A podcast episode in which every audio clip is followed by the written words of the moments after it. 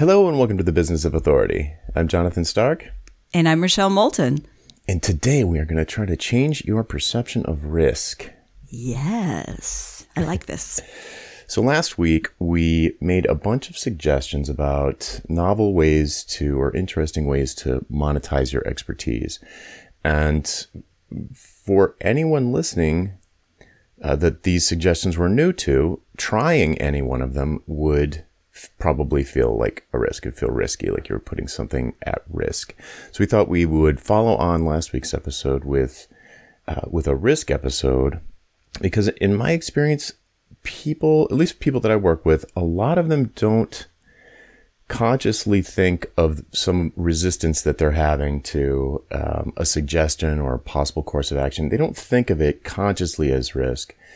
And I'll hear it coming, uh, but I'll hear it in their feedback, or if we're talking about something, they'll say things like, "Oh, but I'm not sure if that'll work," or "I don't want to waste my time on this if it's not going to pan out," or you know, how's this worked for other people? And and, and what they're what they're clinching up about is that they're not sure it'll work, mm-hmm. and and there is that's what un- makes it a risk. Right. And like risk is the possibility of loss or injury but hopefully no one's no one's going to be packaging their expertise as like a squirrel suit jumper.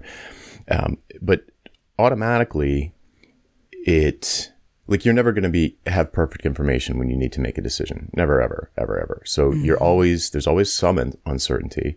And the question is around okay well how much can we reduce the uncertainty which will reduce the risk.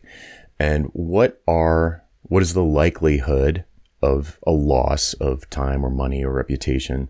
And what is the impact of that loss versus the upside of the, the potential upside of the thing?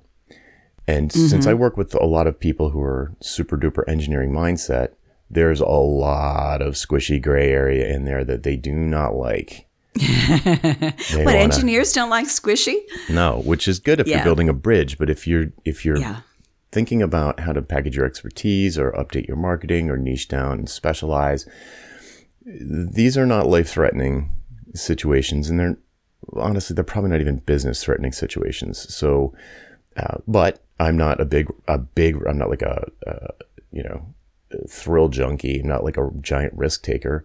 It's it's about noticing. I think this episode for me is going to be about noticing when you are responding to uncertainty as a risk and then deconstructing it and thinking like, okay, what's the likelihood? What would be the impact?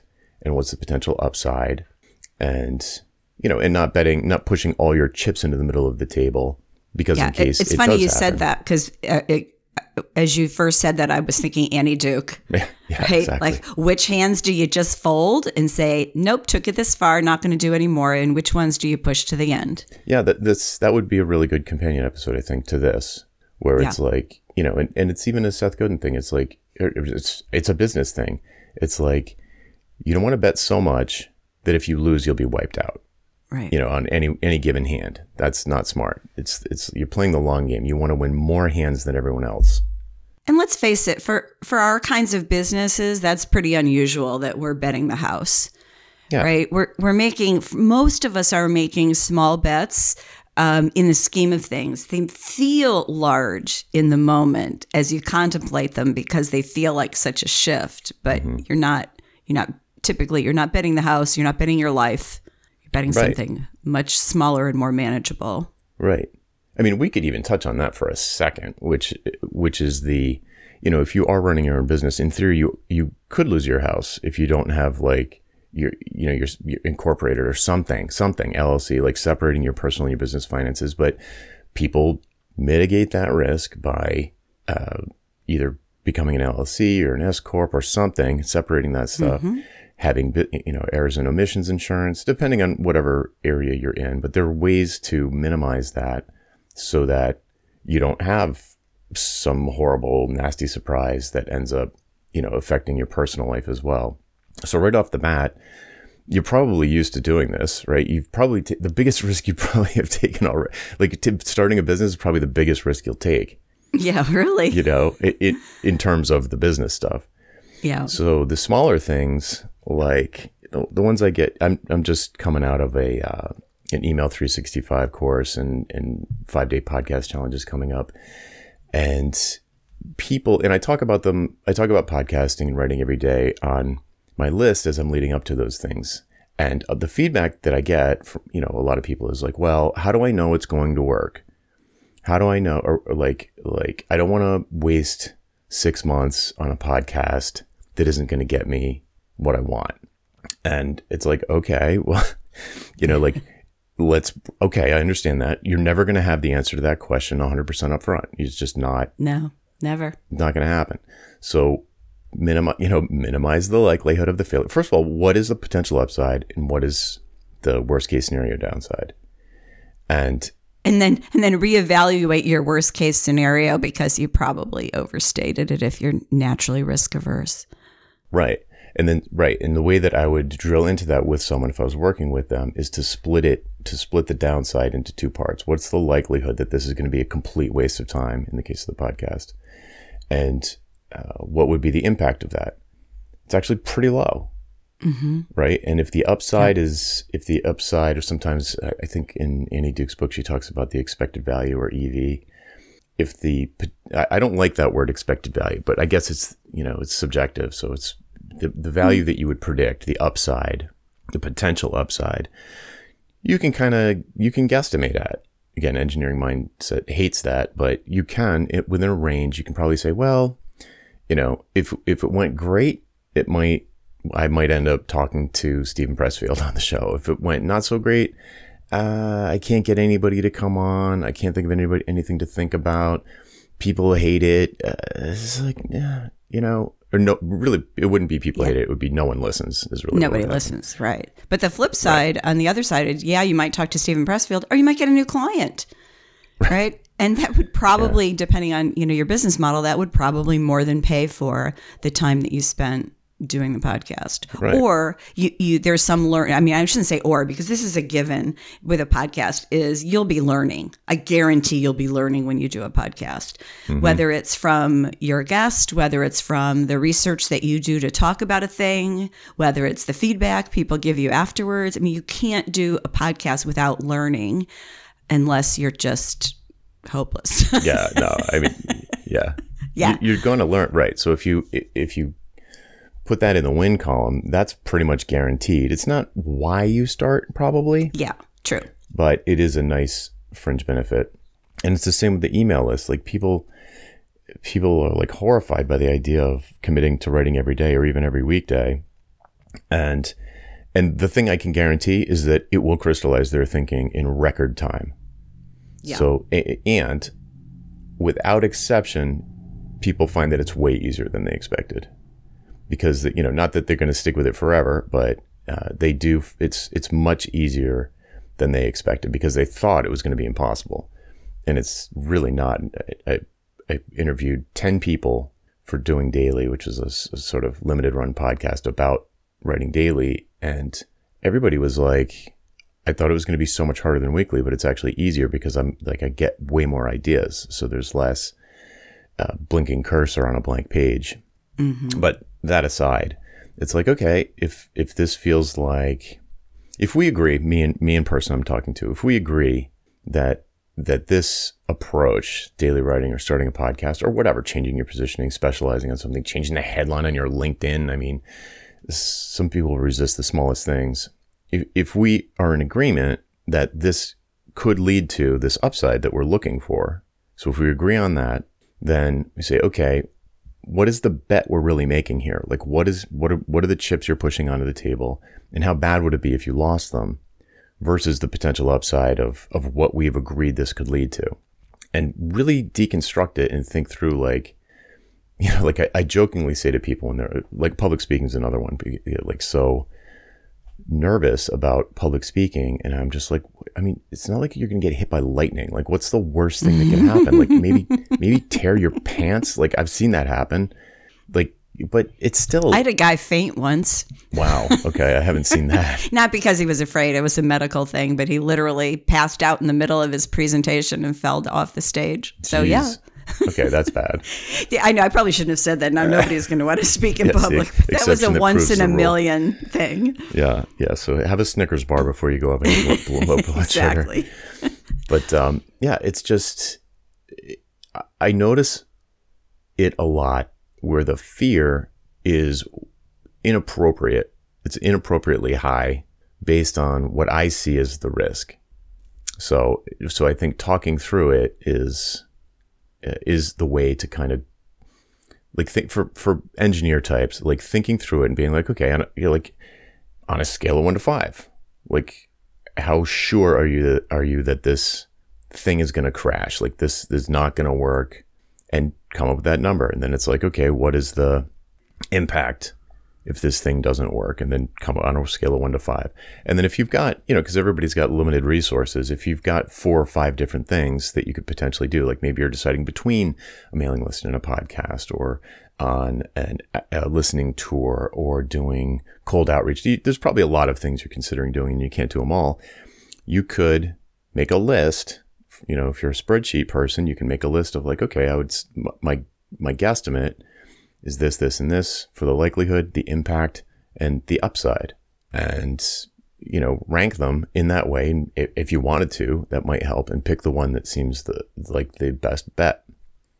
Well, I think the other thing too, you said earlier, like for developer types, um, and this idea of wrapping your arms around what it means works for all kinds of um, personality types and interest levels because it kind of forces you to uh, you know put it on paper or on a screen so you can look at it and think yeah. about it analytically. So even if you're more of a touchy feely type, it gives you a place to look at this and to really assess the the perceived risk and the actual risk. And we all have uh, different um, tendencies toward risk. You know, there's some people who are just like, oh, throw the dice, just do it. Just, I yeah. don't care. I'm going to jump out of the airplane. I don't work. As long as I have the harness on the back or the, the parachute, I'm fine. I'm good. Uh-huh. And somebody else would study it for weeks and, and would do a tandem jump first. You know, so we all have different things that we're afraid of. Like, I am much less, I take a lot fewer physical risks, but I take a lot more uh, business risks, mm-hmm. financial risks. They're, they're, easier for me. So be aware of your own personality and how you think about this. But I really like the writing it down and logically thinking it through. It's kind of like turning the light on and looking under the bed to make sure that mm-hmm. there's no monsters there. Right. Yeah, and especially if you if you're a soloist, you don't really. Uh, it might be a little too scary to turn the light on. You just you just I, I see this like people just reject a thing out of hand because there's some uncertainty. And mm. it's like, well, everything's going to have some uncertainty. And the stuff that has low uncertainty has low risk and therefore is going to almost certainly have low reward. So making, making some bets, like you, I'm trying not to say you have to, but it's like, if you don't, then you end up trapped in your oh. comfort zone. Yeah. And, trapped is the right word. Right. And because you're just status all status quo all the time, which is your comfort your comfort zone, but it is not your safety zone. It's a dangerous zone to be to to be comfortable as a business owner.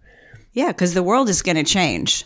We don't know how, but the world will change and your exactly. comfort zone is going to change and you're going to get blasted out of it instead of making your own decisions right. about how you change and grow and experiment. Yeah, exactly. You'll be forced. Yeah. So you know, by by most certainly financial reasons in, initially. So you touched on something with the parachuter thing that I wanted to mention that is is strongly related. I'm reading Dan Ariely's new book, and I think it's called Misbelief, and he's he tells a story about a study. I think he ran personally ran a study of of uh, like X Games athletes and people like that that are like jumping off mountains on a bicycle.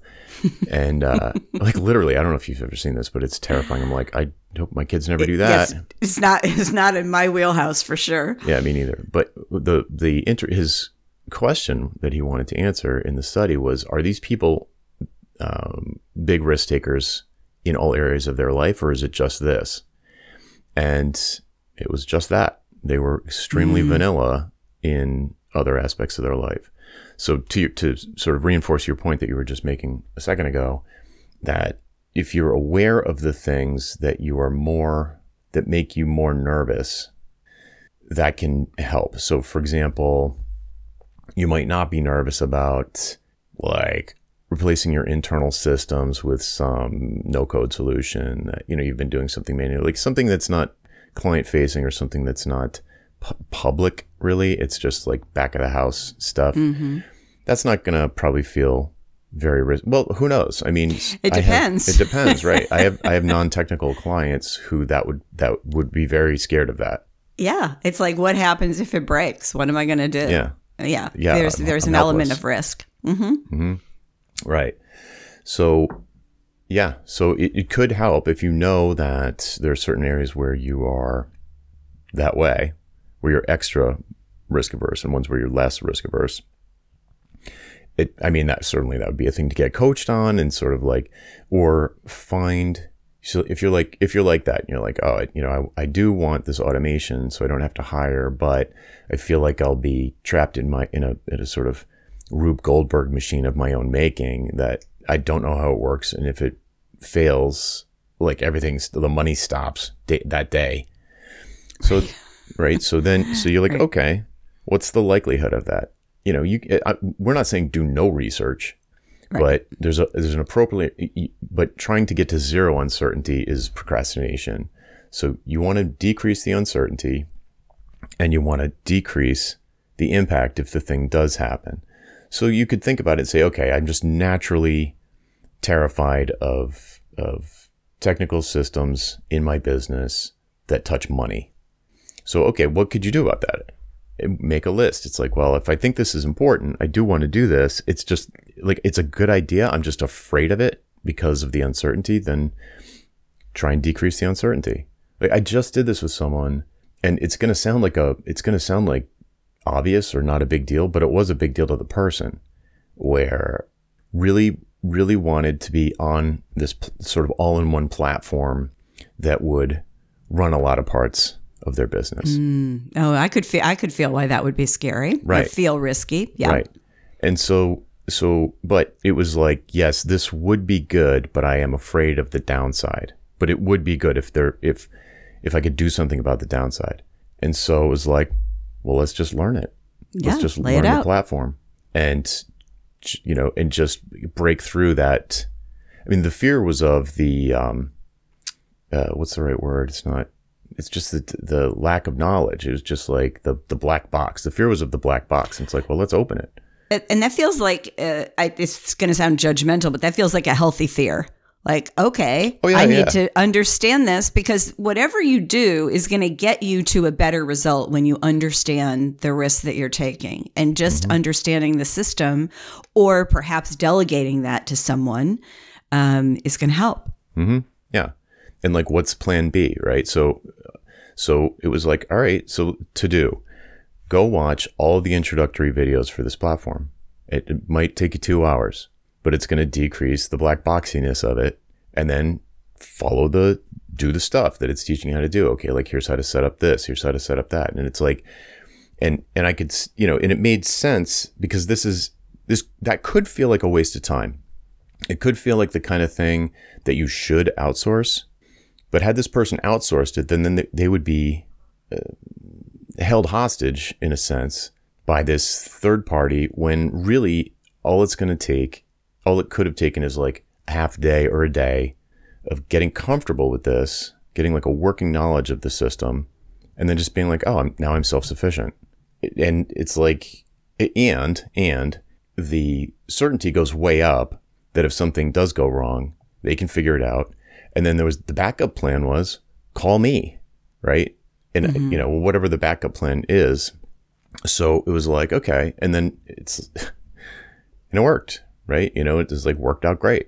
So now the yeah, person I mean, is like, in, in that scenario, what you're doing is you're cutting through the fear of not doing something that you know is very, very likely to advance you. Right. Right? And we all have those fears, whether that's, you know, starting a podcast or it's this all in one system or maybe hiring a VA for the first time. I mean, those are like, those are like normal, expected, you know, fears. And I think it's really healthy when we can just kind of work, unpack them, mm-hmm. you know? Right. Exactly. Yeah. I had a VA who, did so much for me, but the one thing that she would not do unless like I almost had to put a gun to her head was was to do anything inside my ConvertKit and um, I mean, she would like pro- she would program stuff, but she wouldn't. She did not want to be responsible for hitting the send button yeah. because she was convinced that there would be a mistake, right. and she was like hyper vigilant about that and hated doing it.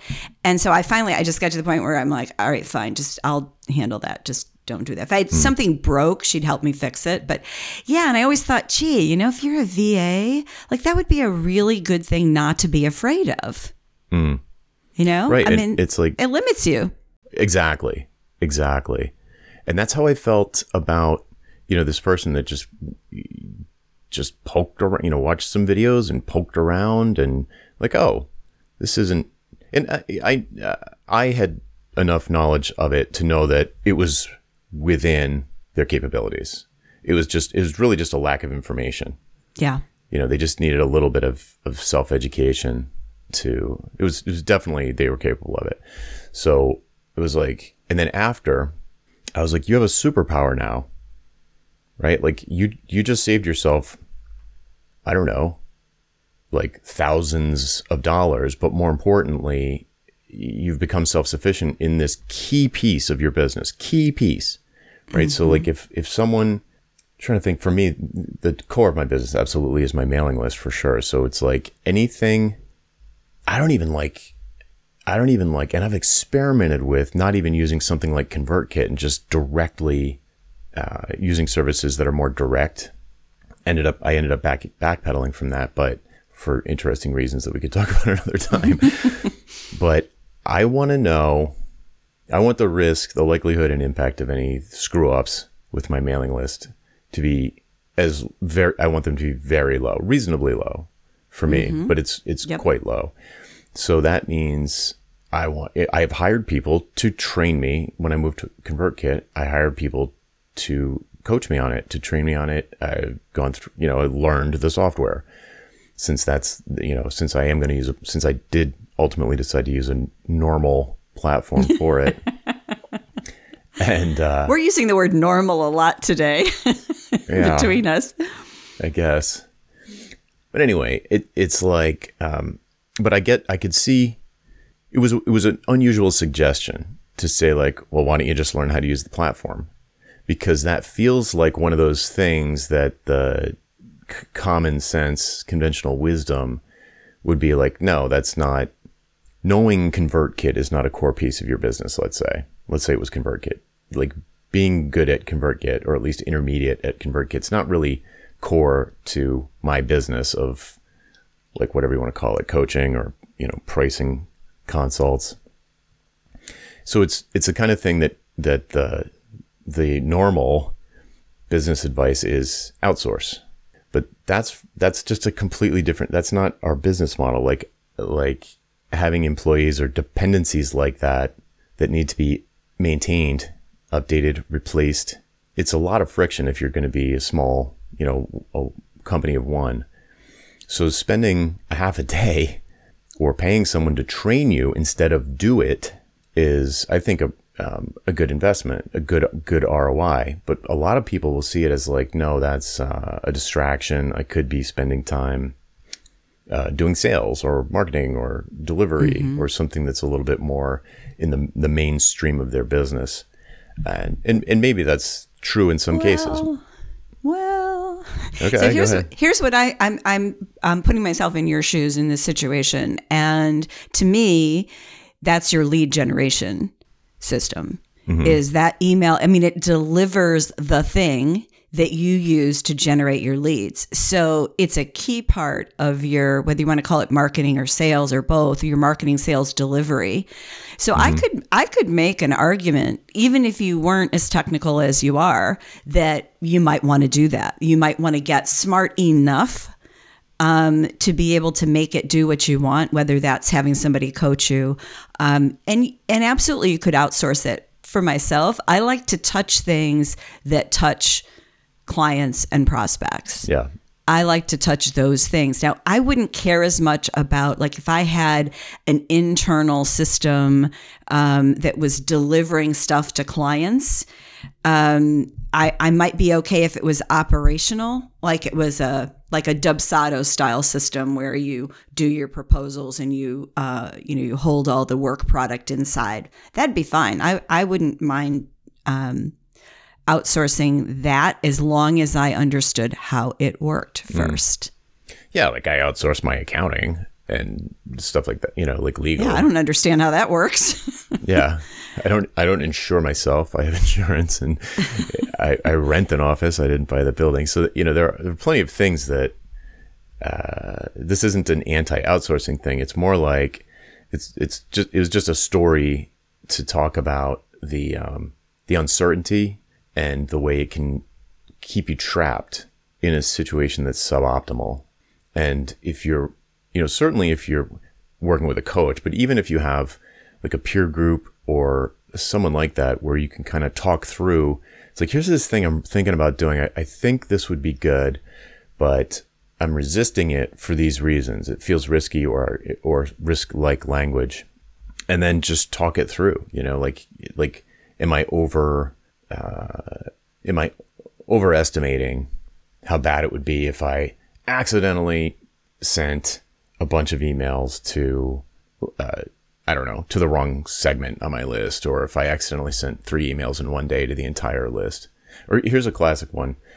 Um, again, it's on my mind because email 365 just wrapped up, but oh, a few people, this is pretty common in that workshop where some people already have a mailing list, it's just not daily. And the question always comes up should I start a second list should I, you know, a daily one mm-hmm. and keep the weekly one and start a, a daily one? Sound familiar? yep. um, or should I tell the weekly people that I'm going to switch to daily and then just start sending daily? Or should I just start emailing daily? And like people who unsubscribe, unsubscribe, and people who don't, don't.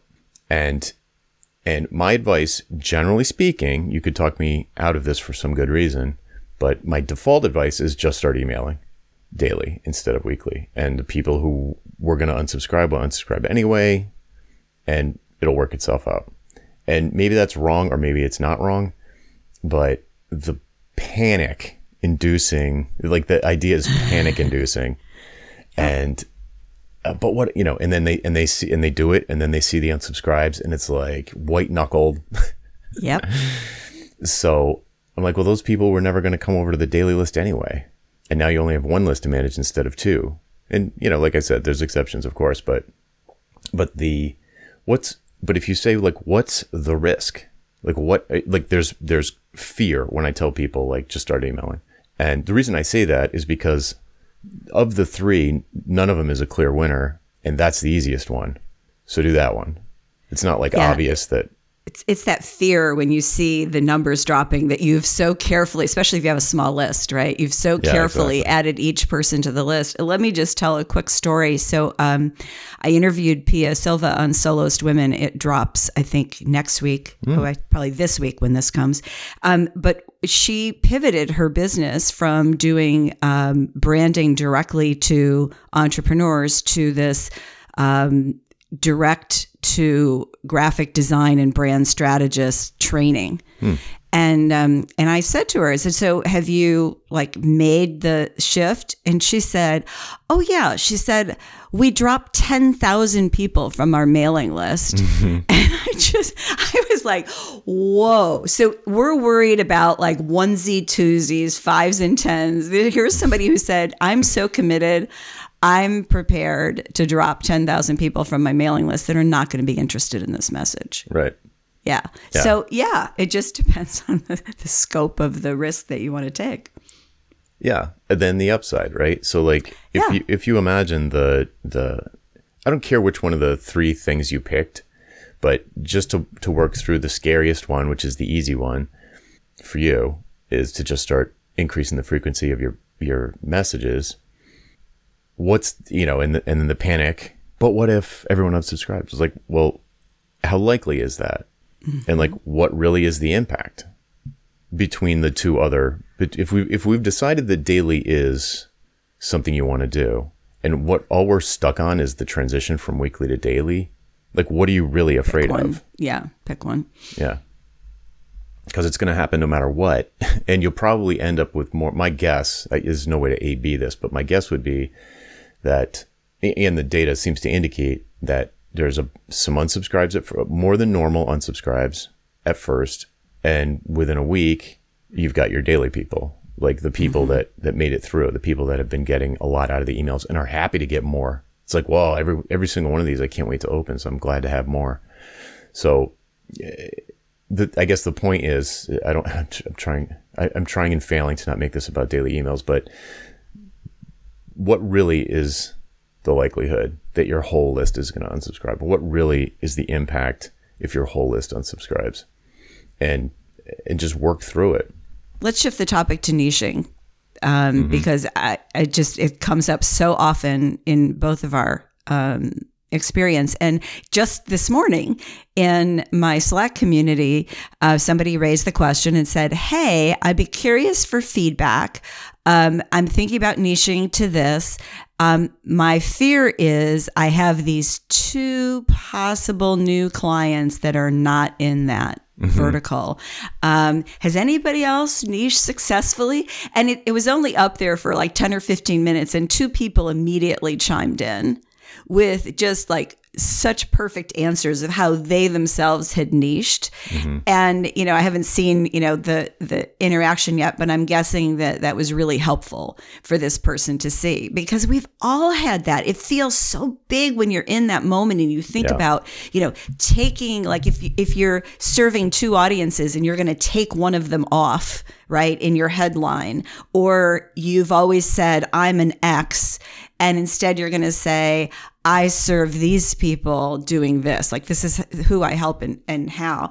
It feels so big because it feels like it's your headline. It's the sign on top of your house. Yeah. It's like it's you're shouting it from everywhere. But in fact, it's not as big a risk as it feels like. Usually, yeah, it's pretty rare for someone to underestimate the risk.